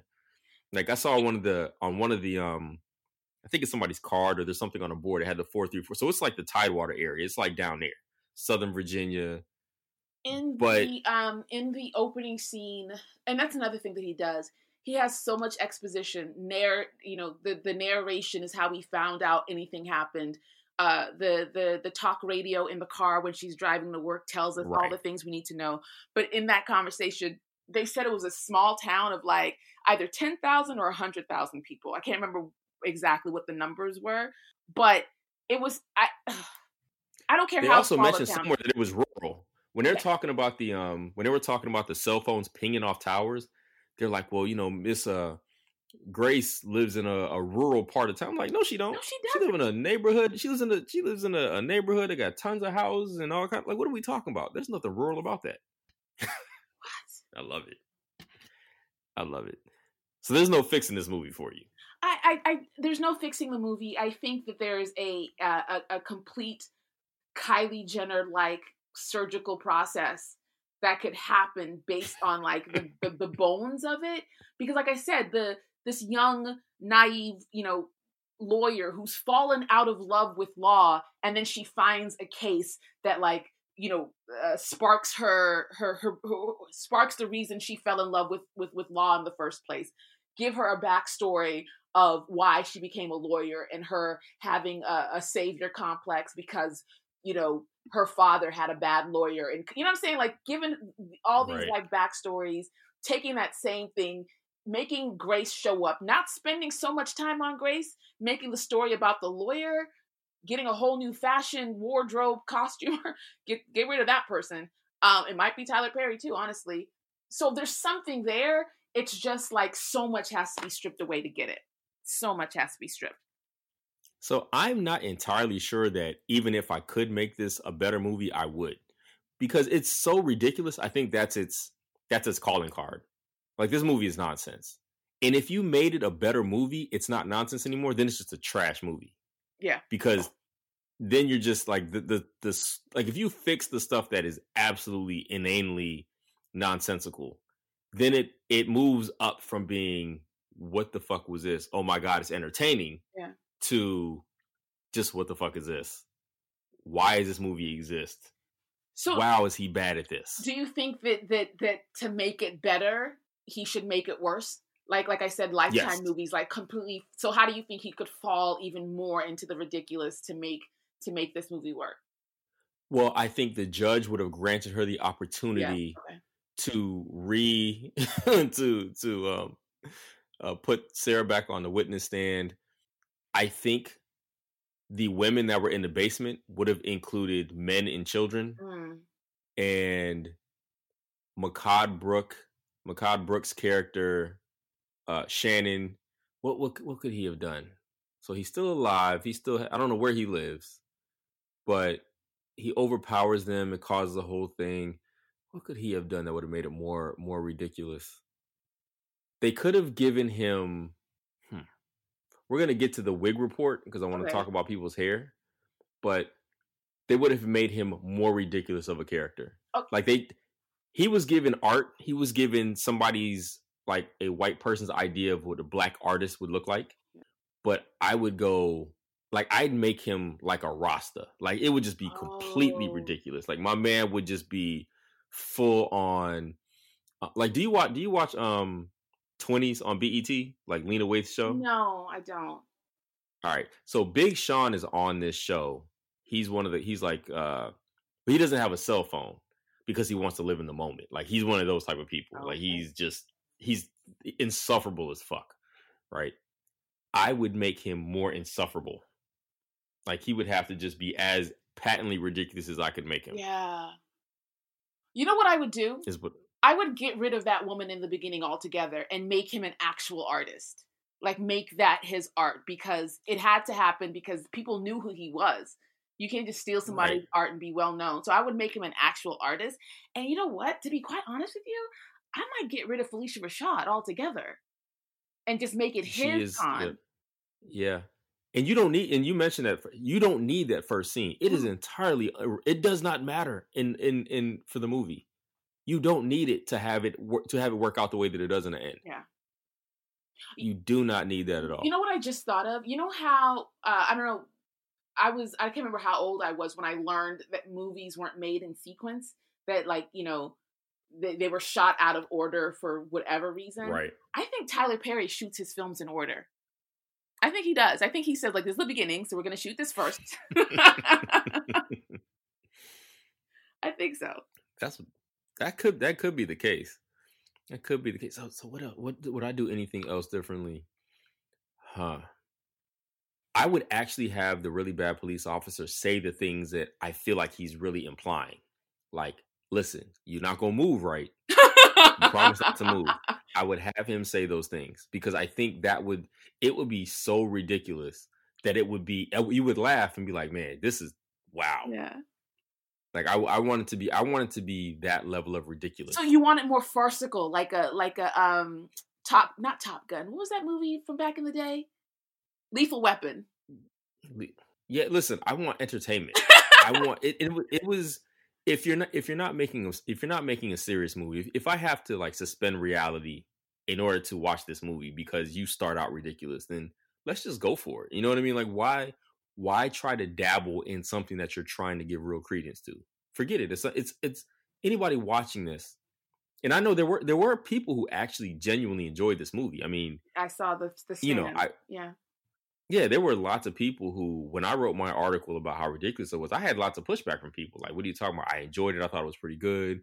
Like, Tyler Perry movies aren't perfect, but it's good. It's quality black entertainment. And I'm like, listen, I'm not, I'm here for it. I'm watching it. I watched the movie. I'm going to watch it. I'm talking about it. I'm writing about it. I'm not even trashing Tyler Perry. I'm actually, I'm proud of what he's been able to accomplish on his own. Like, but there's, there are two different discussions again, Tyler Perry, amazing. You just, is, I just wish he cared more. Yeah. And then there's the movies that he creates that I'm just like, wow, this is you just don't give a single solitary fuck. This is this is that's my So- issue with him. I, I I if you don't care, why are you doing this? And it goes back actually to the beginning when I was talking about poetry, where it just isn't my thing anymore. And were I to continue doing it, I've seen people who I came up with, you know, in in in the poetry game, quote unquote, who were still doing the exact same thing they were doing in 2001, 2002, because they can't let go of it. But Right. to me, it's it's it's it's like Tyler. What do you actually want to do? Do you want to be an actor? Do that. Do you want? Do you? Because I don't. You can't love anything that you're doing right now because there's no love in what you're doing. Is it just the money? Say that. I don't want to be homeless anymore. Say that. I, I'm, you know what I'm saying? Like, like that's, I would give him Right. some, some space if he would say that. Also, I met Naked Gun, not Lethal Weapon. Um, but Ah, yeah, yeah, Naked Gun. yeah, just going That's like right, that yeah, yeah. thing. But I just, I just have Caddyshack and those. yes, those kind those like kind a, like just straight up farce, just straight up farce. Um, and I do want to to to to have a con. I would. I know Aaliyah King did a uh did an interview with him. She did. but I don't think- Wonderful interview, by the way. Did he answer questions? did he answer questions? Yeah, he did. He answered her questions. He he actually it was a fairly thoughtful interview. Actually, when I you know I talked to her about it on the side, Mhm. I was like, dude, you got a real good interview out of him. I mean, he she asked him questions about some of his movies, and even then he had like, listen, you you- just he was making things up as he went about the movie Acrimony because Mm. there's like a scene in Acrimony that everybody has a question about, The boat. and she asked him about yeah. And you know, th- yeah, that scene that he mentioned in there, and you know, just like okay, so you you also know that your movies don't make no sense. All right, so this is clear. Like this is not just us. You know too. and you don't But- care. So why are you doing it if you don't care? There's a thing that I say, um, especially you know, Twitter people who get big on Twitter, and then they get like I, I I say they become a victim of their own press packet. I think that Tyler Perry has become a victim of his own press packet in that if you look at him on paper, he's prolific. He's uh Right. he's a triple threat.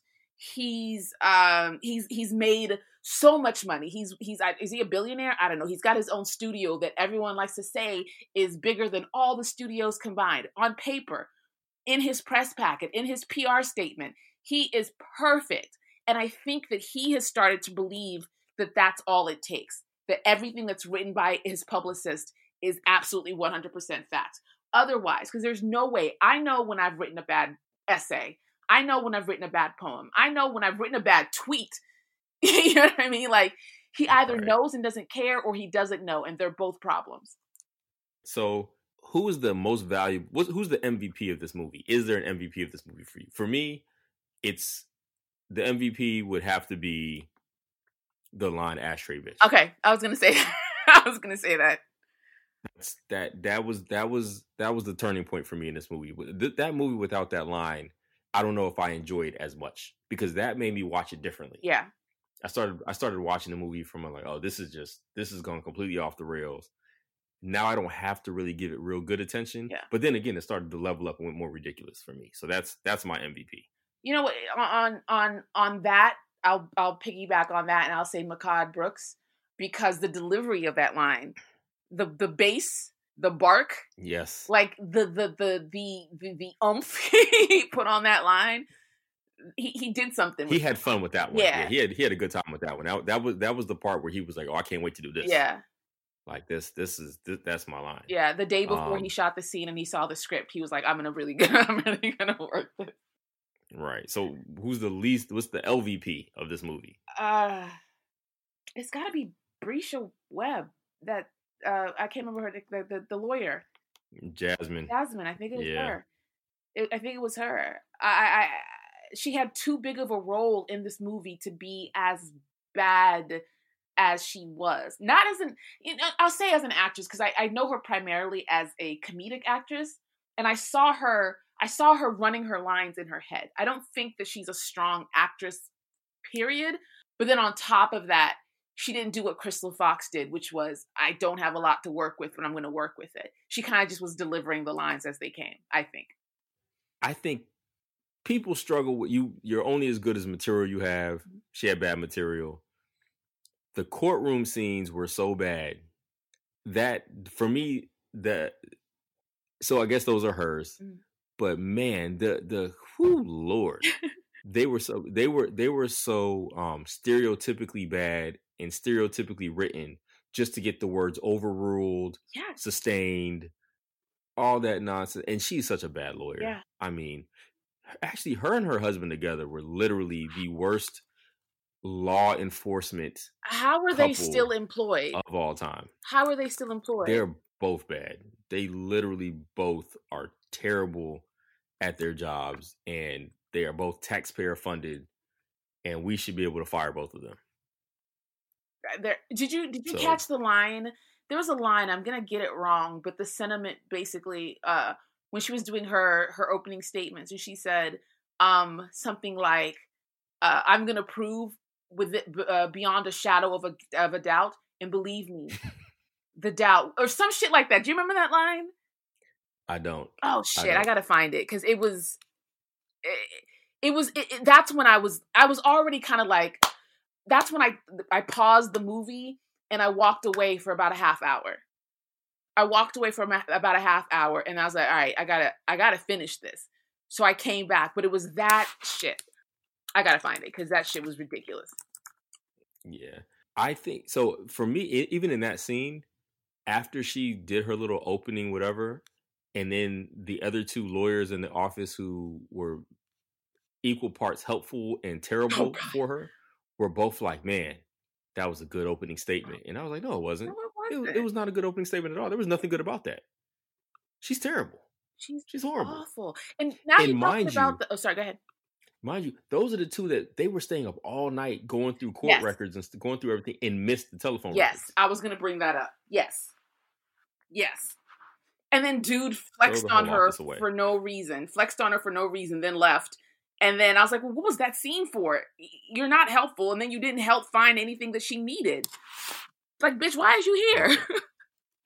basically basically so if so i i i don't think this movie is very much there's nothing to me like i said i wanted it to be worse because i think if you if you made it better then it just ends up being a bad movie and make it better means like fixing it it only ends up being a bad movie like there's this movie has no chance of ever being one of those movies that anybody talks like i think there's i don't know what the ceiling of this movie could be without an entirely new set, without an entire new script, without better actors, and without better like you you this this entire movie needs a 100% upgrade to even get into the mediocre movie category. Yeah. But uh, which is why I don't think it's worth it. It's definitely not worth it. But I also I think that conversely, the worst thing that Tyler Perry did for his career was get on Netflix because the ability to pause, rewind, uh, freeze, and and find all the things that I'm sure are in all his other movies, but you're in a theater.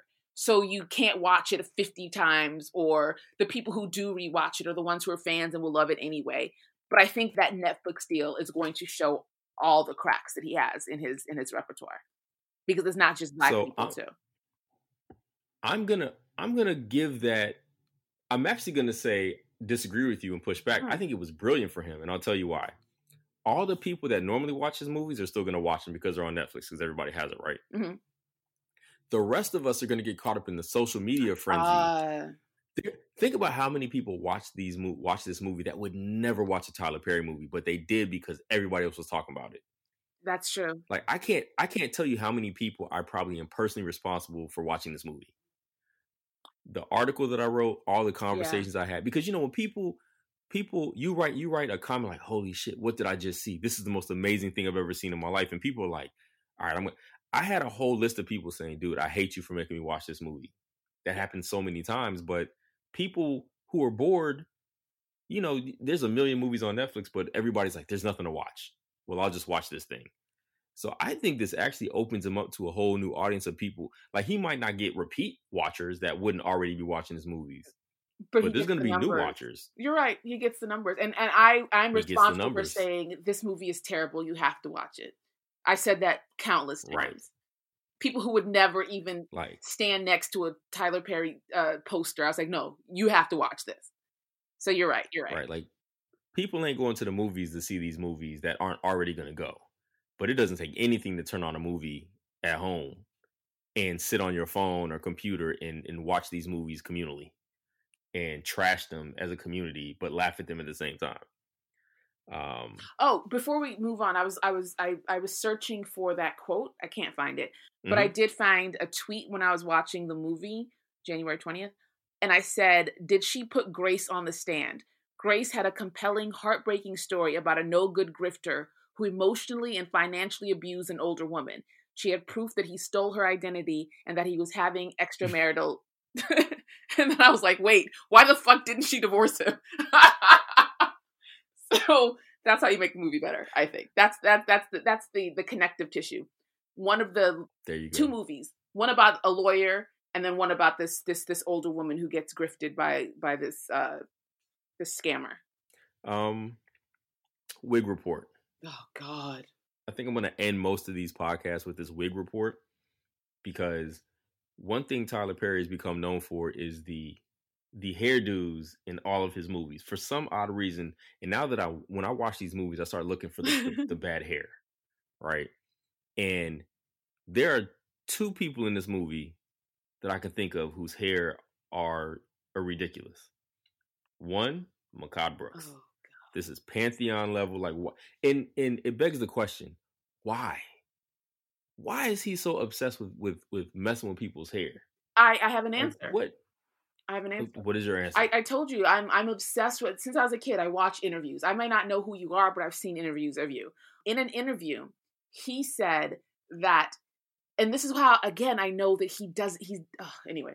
He said, "How else will you know that he's playing a character?" Really? Yeah. That's some that's some my my my 12 year old, oh, he's 13 now. But a, a, kid, one of your children would have to put a wig on to know, oh, I'm acting now, I'm playing da da da. He he said that putting an, a wig on and instead of making him bald or putting a wig on himself, that's how he transforms into the characters. That's basic elementary level directing. That's what he said. But then he also That is- said he also said in an interview because Crystal Fox was saying that she had trouble with the wigs, and he said like like white directors do, I don't have time. I don't have the time or the money to spend on getting your wigs together. Make sure you do that before you get on my set. He said that. That's an interview you can you can you can find. I do remember that. I Yeah. remember that that making the rounds. Yeah. That was a discussion that was making the rounds. I remember that. But that is such an odd thing. Like it's completely untrue. Yeah. But that doesn't and that doesn't explain Mehcad Brooks. Does he need a wig to play that role? Like it's such a bad and, and it you if you're gonna do people's hair, that's one thing. It's understand it's costuming that happens. Yeah. But badly. Like to the point where the wigs become their own character. Because Tyler Perry has all these every one of the things he's doing, he's always got these different hairdo unnecessarily.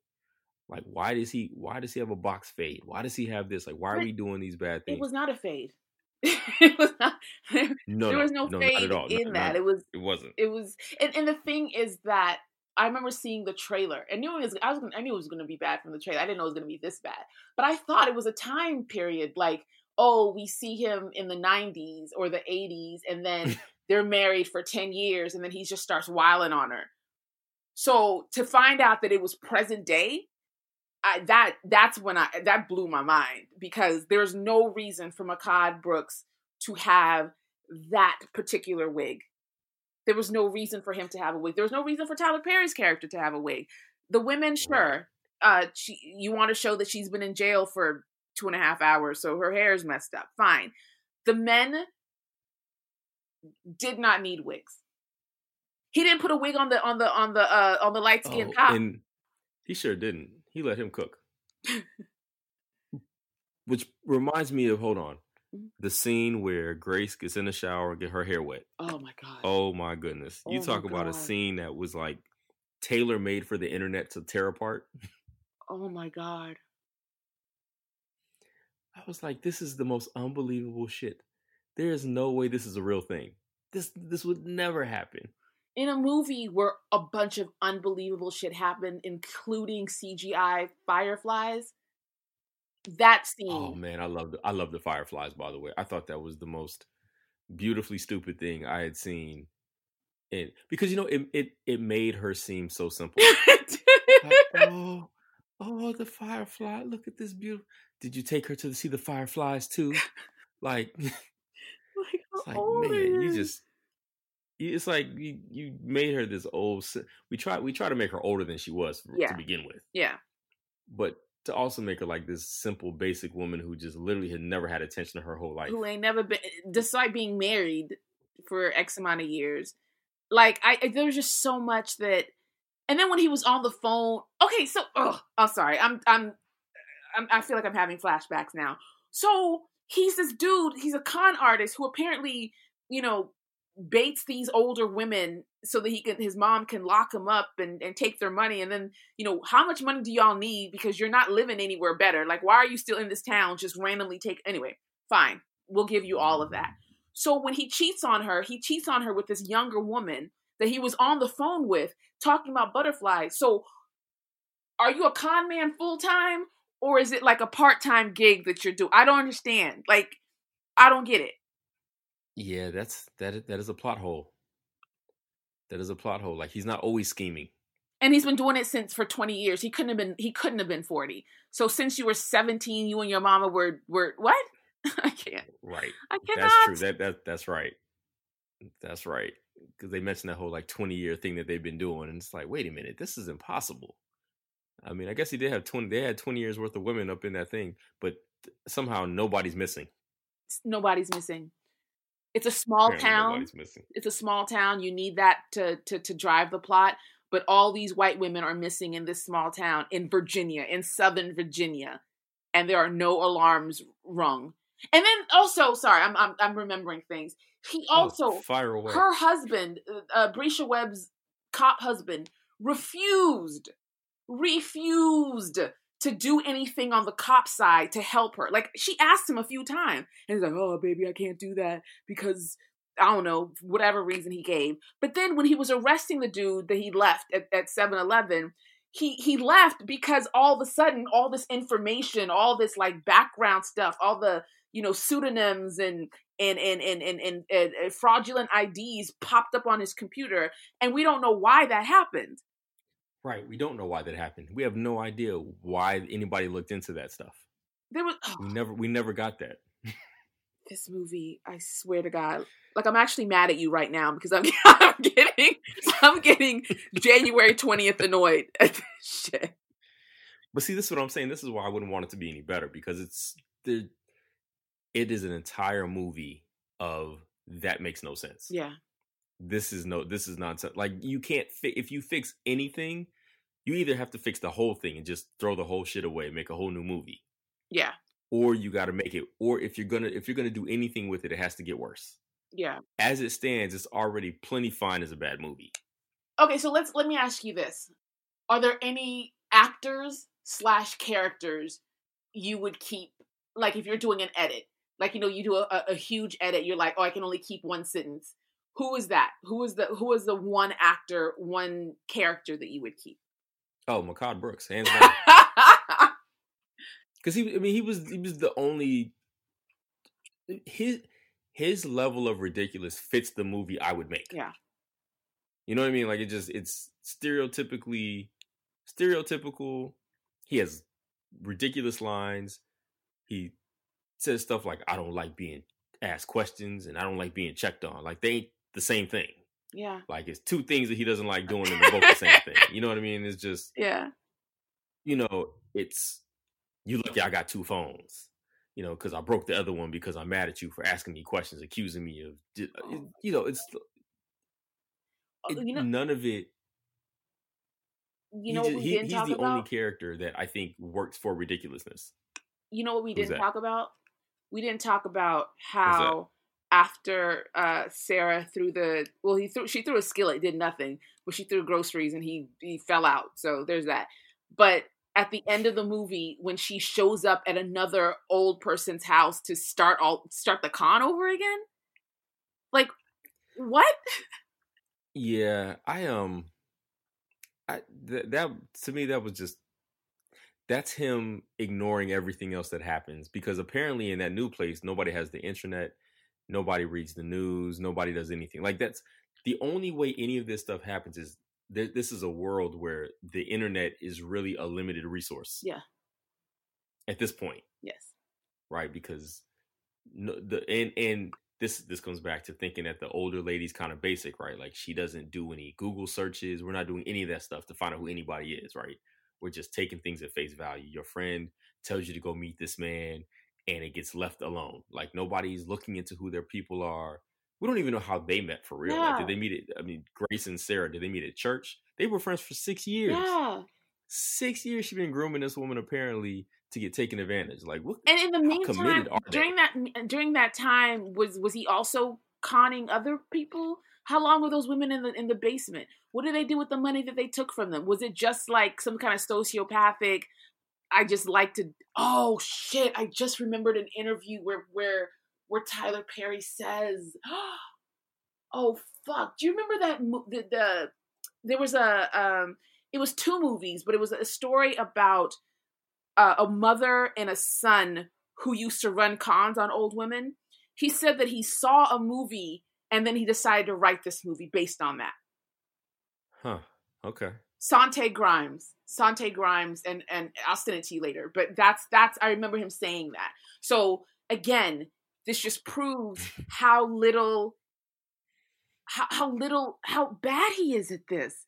You can get inspired by it, but you just took the chunk that you liked that was interesting to you and just completely lifted that and transplanted it into your movie, then wrote around it. Yeah, and that's that's the part that proves he doesn't really care about how good these movies are. He doesn't care. It's like, listen, there's a movie here. Let me just make the movie, and the rest of it, there's no research here. Who needs to do research? I'm not asking nobody no questions about how this would actually work. It's unimportant. What's important is that I have a movie where there's a where there's there's people taking advantage of old women and they get caught. I mean, filling all the blanks can be filled in over time. Shit, they could be right. He could be writing this movie as they're filming it. I, I I don't put when you said something about a table read, I was like, I don't think there was a table read. I think they get the scenes like the day before. Another thing that I caught was the the judge and the he had his script in front of him. There's a there's a shot Yes. over his Yes, shoulder. right. Yeah, and that's another okay. Okay, fine. You wrote a terrible movie. You directed a terrible movie. You have bad acting in a terrible movie. How you don't have time to edit? You couldn't. You couldn't. You couldn't. What were your can? ca- Oh, what were your camera angles? see, yeah. But see that I mean that's that's the same thing with all the extras in the background. right? yeah, Did you just not notice this or did you just not care? There's I I find it hard to believe that he didn't notice him because it was those things are immediately noticeable to most of us. Anybody watching the internet is gonna take the internet is undefeated, right? So people watching these things saw that shit immediately, like, dude, that white dude ain't eat no food, bro. Screenshot it, send it, put it on Twitter. Like he's continuously not eating any food, but he's he's picking up the fork, putting it in his mouth, Yeah. pretending to chew. and then he- when he's not doing that, he's staring directly into the camera. Directly. and so maybe camera. yeah and maybe that just speaks to what you're saying about him going to netflix now and how that will impact the way that his movies get made because maybe that stuff has been happening like you said in all of his other movies you just never noticed because you know who's paying that much of attention who's paying that much attention Yeah. now it's like you look for the easter eggs. Like i'm i watch the other movies now looking for the little things to see if they're there. Because most of the time i just focus on how ridiculous certain things are but now i'm like let me see what if if the the, the details but he's he's not a details person right? He just kind of stays he stays at the forest. He doesn't really go down to the trees. Yeah. so the forest is these things happen boom get to that. You know like you you don't know what the deal the, the great deal about that he closes is. You have no idea how long it's been in the works. You just know that he closed a great deal or Yeah. you know what i'm saying like in his movies it's just the big picture. And again that goes back to it being so basic like this is this is a child could write this. You know a, a- child like oh lawyers say this um big deal merger acquisitions you know like you know what i'm saying? Like the, it, it, th- there's no research done but beyond there being no research it's like you didn't talk to anybody who actually does this stuff like one Yeah. conversation with the lawyer. One. Right One you could have sent conversation with a cop. somebody. Somebody. Hey look at this. Even even if they're not a lawyer even if they've seen lawyers before they could be like she didn't call any witnesses. Who are these witnesses that the that the prosecution called? Where'd they come from? Besides her baking cookies and, and reading to children in sunday school who who's on her who's on grace's uh uh witness call sheet or whatever you call it he could have watched my cousin vinny and had a better view of what happens in a in a in a in a courtroom yes than what happened in his own courtroom. All right. So is this movie will you ever watch this movie again? No. I I, I tried Would to you- and I and I I was like I can't do this. I can't do this to myself. It's definitely a tall order for me too. Yeah. If if Tyler Perry called you and was like, "Hey, I have this I have this movie," and it ended up being this movie, and he was like, "I want to see if you could fix this movie for me. See if you could fix this script. Would you do it?" Depends on what he means by fixing the script and depends on on uh how much money. Always that. Um Yeah. So he doesn't he doesn't want you to rewrite the whole thing. He just wants you to to To- to make his scenes better. oh, no. I wouldn't do it. Yeah, I'm I'm out on that shit too. Yeah. There's no way. No, no, no, no. Not at all. Especially given the way that he presents himself, he wouldn't be open to it in the first place. So why would I why would I aggravate myself? No. Yeah. There are some movies that he has where I again, like I said, I think there are small things that you could change that would make the movie a, a decent movie better. This ain't one of them. Yeah. Unless the conversation I have with him is, dude, unless I can can I throw some cocaine chicken and Bobby Brown in here with a cameo having sex with a ghost? Like, can I can I do that in this movie? If we can do that, yeah. all in. But if you want me to try to make this a legitimate film, I'm out. Yeah.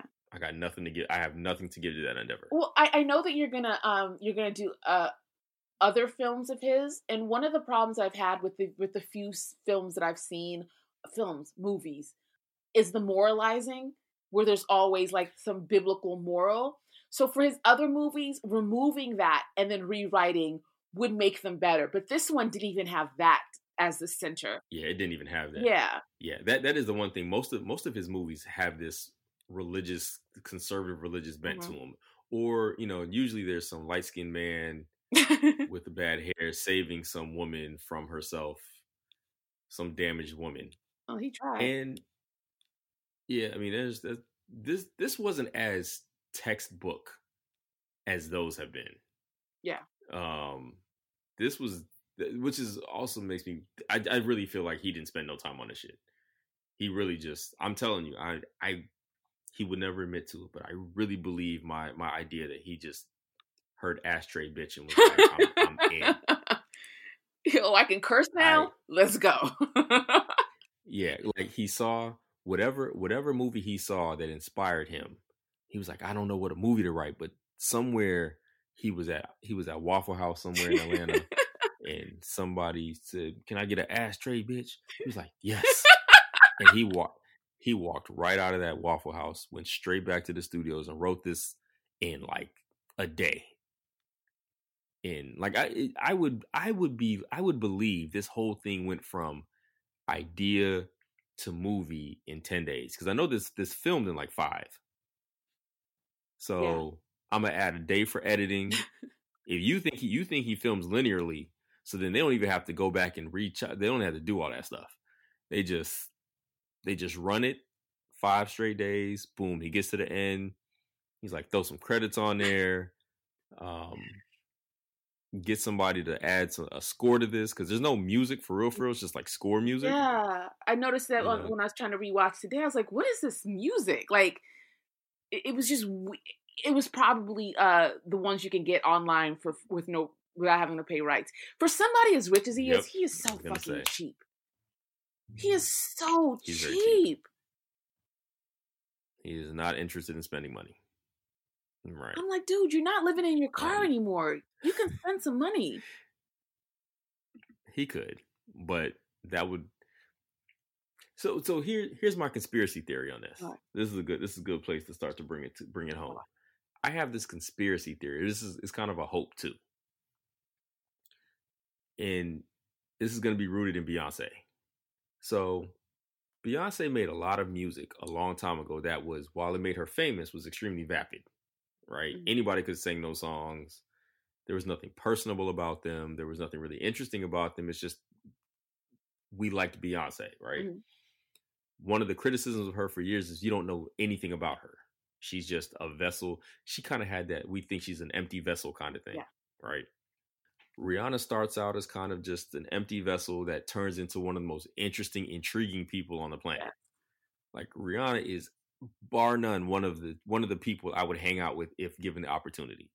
Her and ray j if i can hang out with rihanna and ray j for like a day i would be set right? I think somewhere along the way beyonce realizes that rihanna's taking all the all like she's ta- she's she's getting all the accolade for being herself. And then beyonce leans into it with her that self-titled surprise album right? It's very personable. It seems like she's opening up. She then leans 100% into being a human being a personable person Mm. and now Beyonce could she could make the most artsy album of all time if she wanted to. And it would it would probably do well. It'd be received well. She could actually make art if she wanted to. If she wanted to make a Frank Ocean type of album or something like that. She could do that right now, Yeah. right? Like just experiment and you know, she could go she could go to India and, you know, play with a sitar for a whole album and it would be received.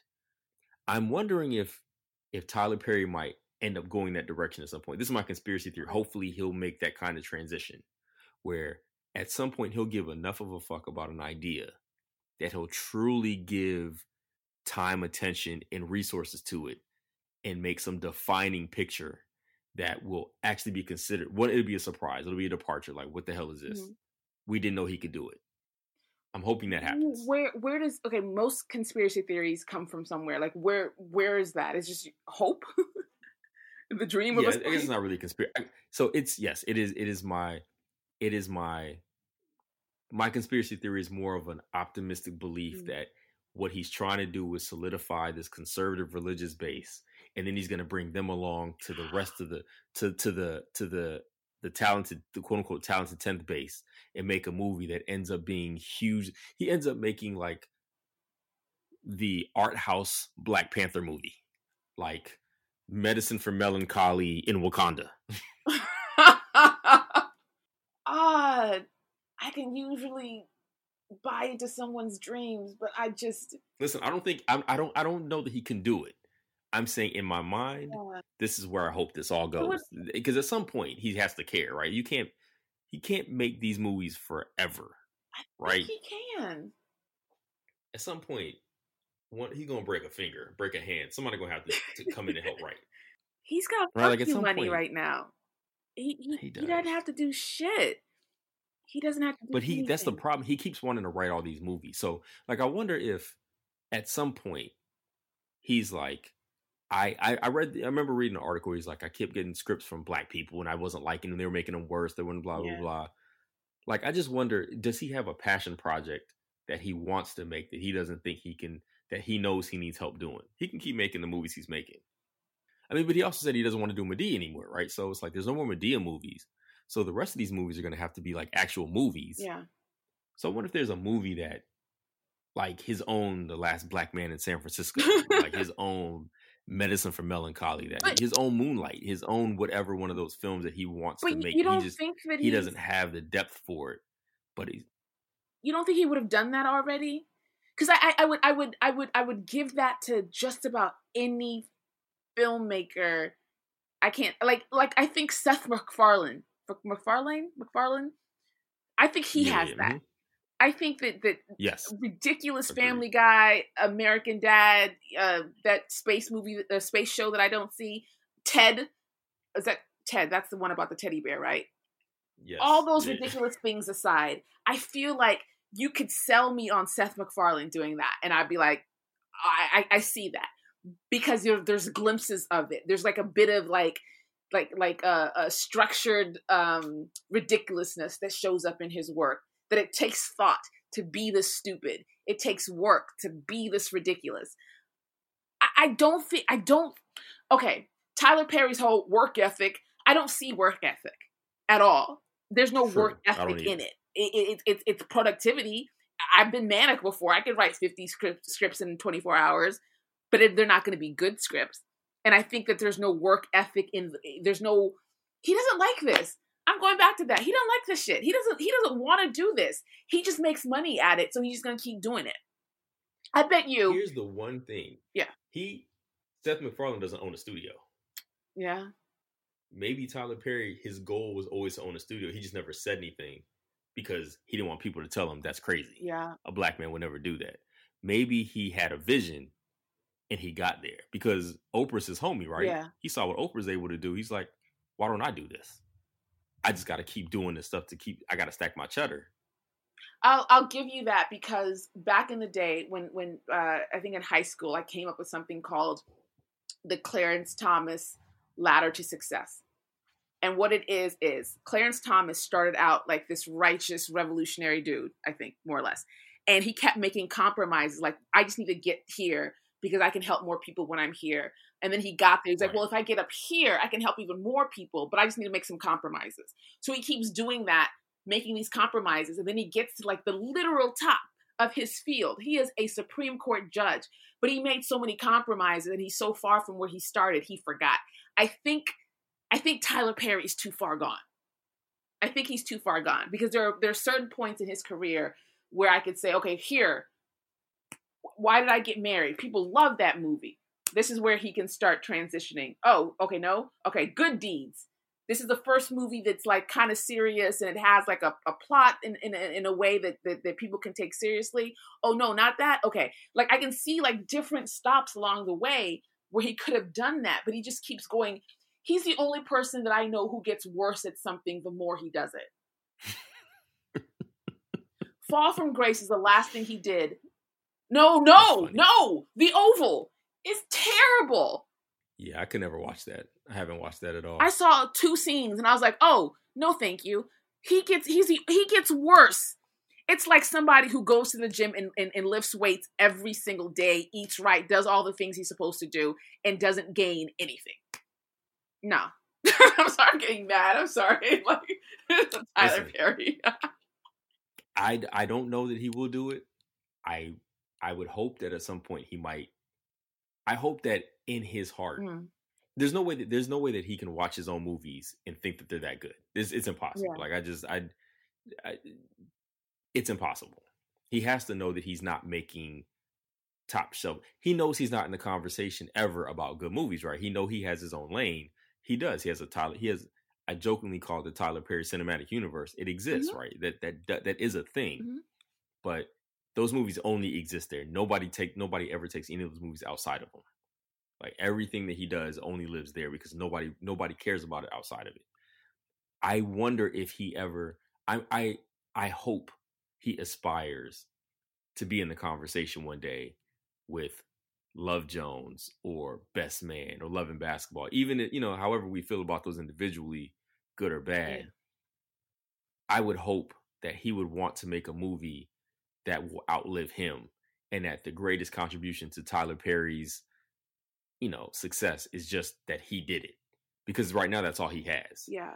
like when it comes to to, to, to critics I, I love your optimism.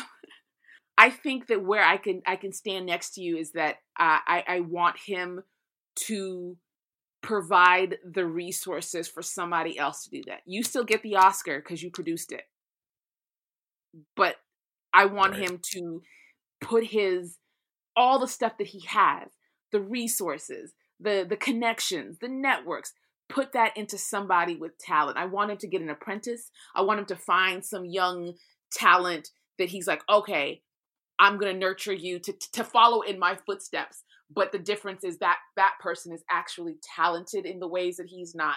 And I want to see. I think that would happen more so than him making that change. He's forty. He's fifty years old. Right you're right yeah he's is- he's probably he he probably is too far gone Yeah. i'm gonna hold out hope even if i realize that hope is probably a lost cause in and of itself I want this for you, Panama. I want it for you. me too listen i do too i i what's blackness without optimism Yeah. Whiteness. all right well, we can wrap this up here um i appreciate you Thank for you. for having this conversation with me it's entertaining there's all kind of you know there's a lot to unpack here especially on a movie as bad as this one yes. your book where can people find your book Um, first of all, thanks for having me. This is a lot more fun than I thought I was going to have on a Saturday night uh, in quarantine.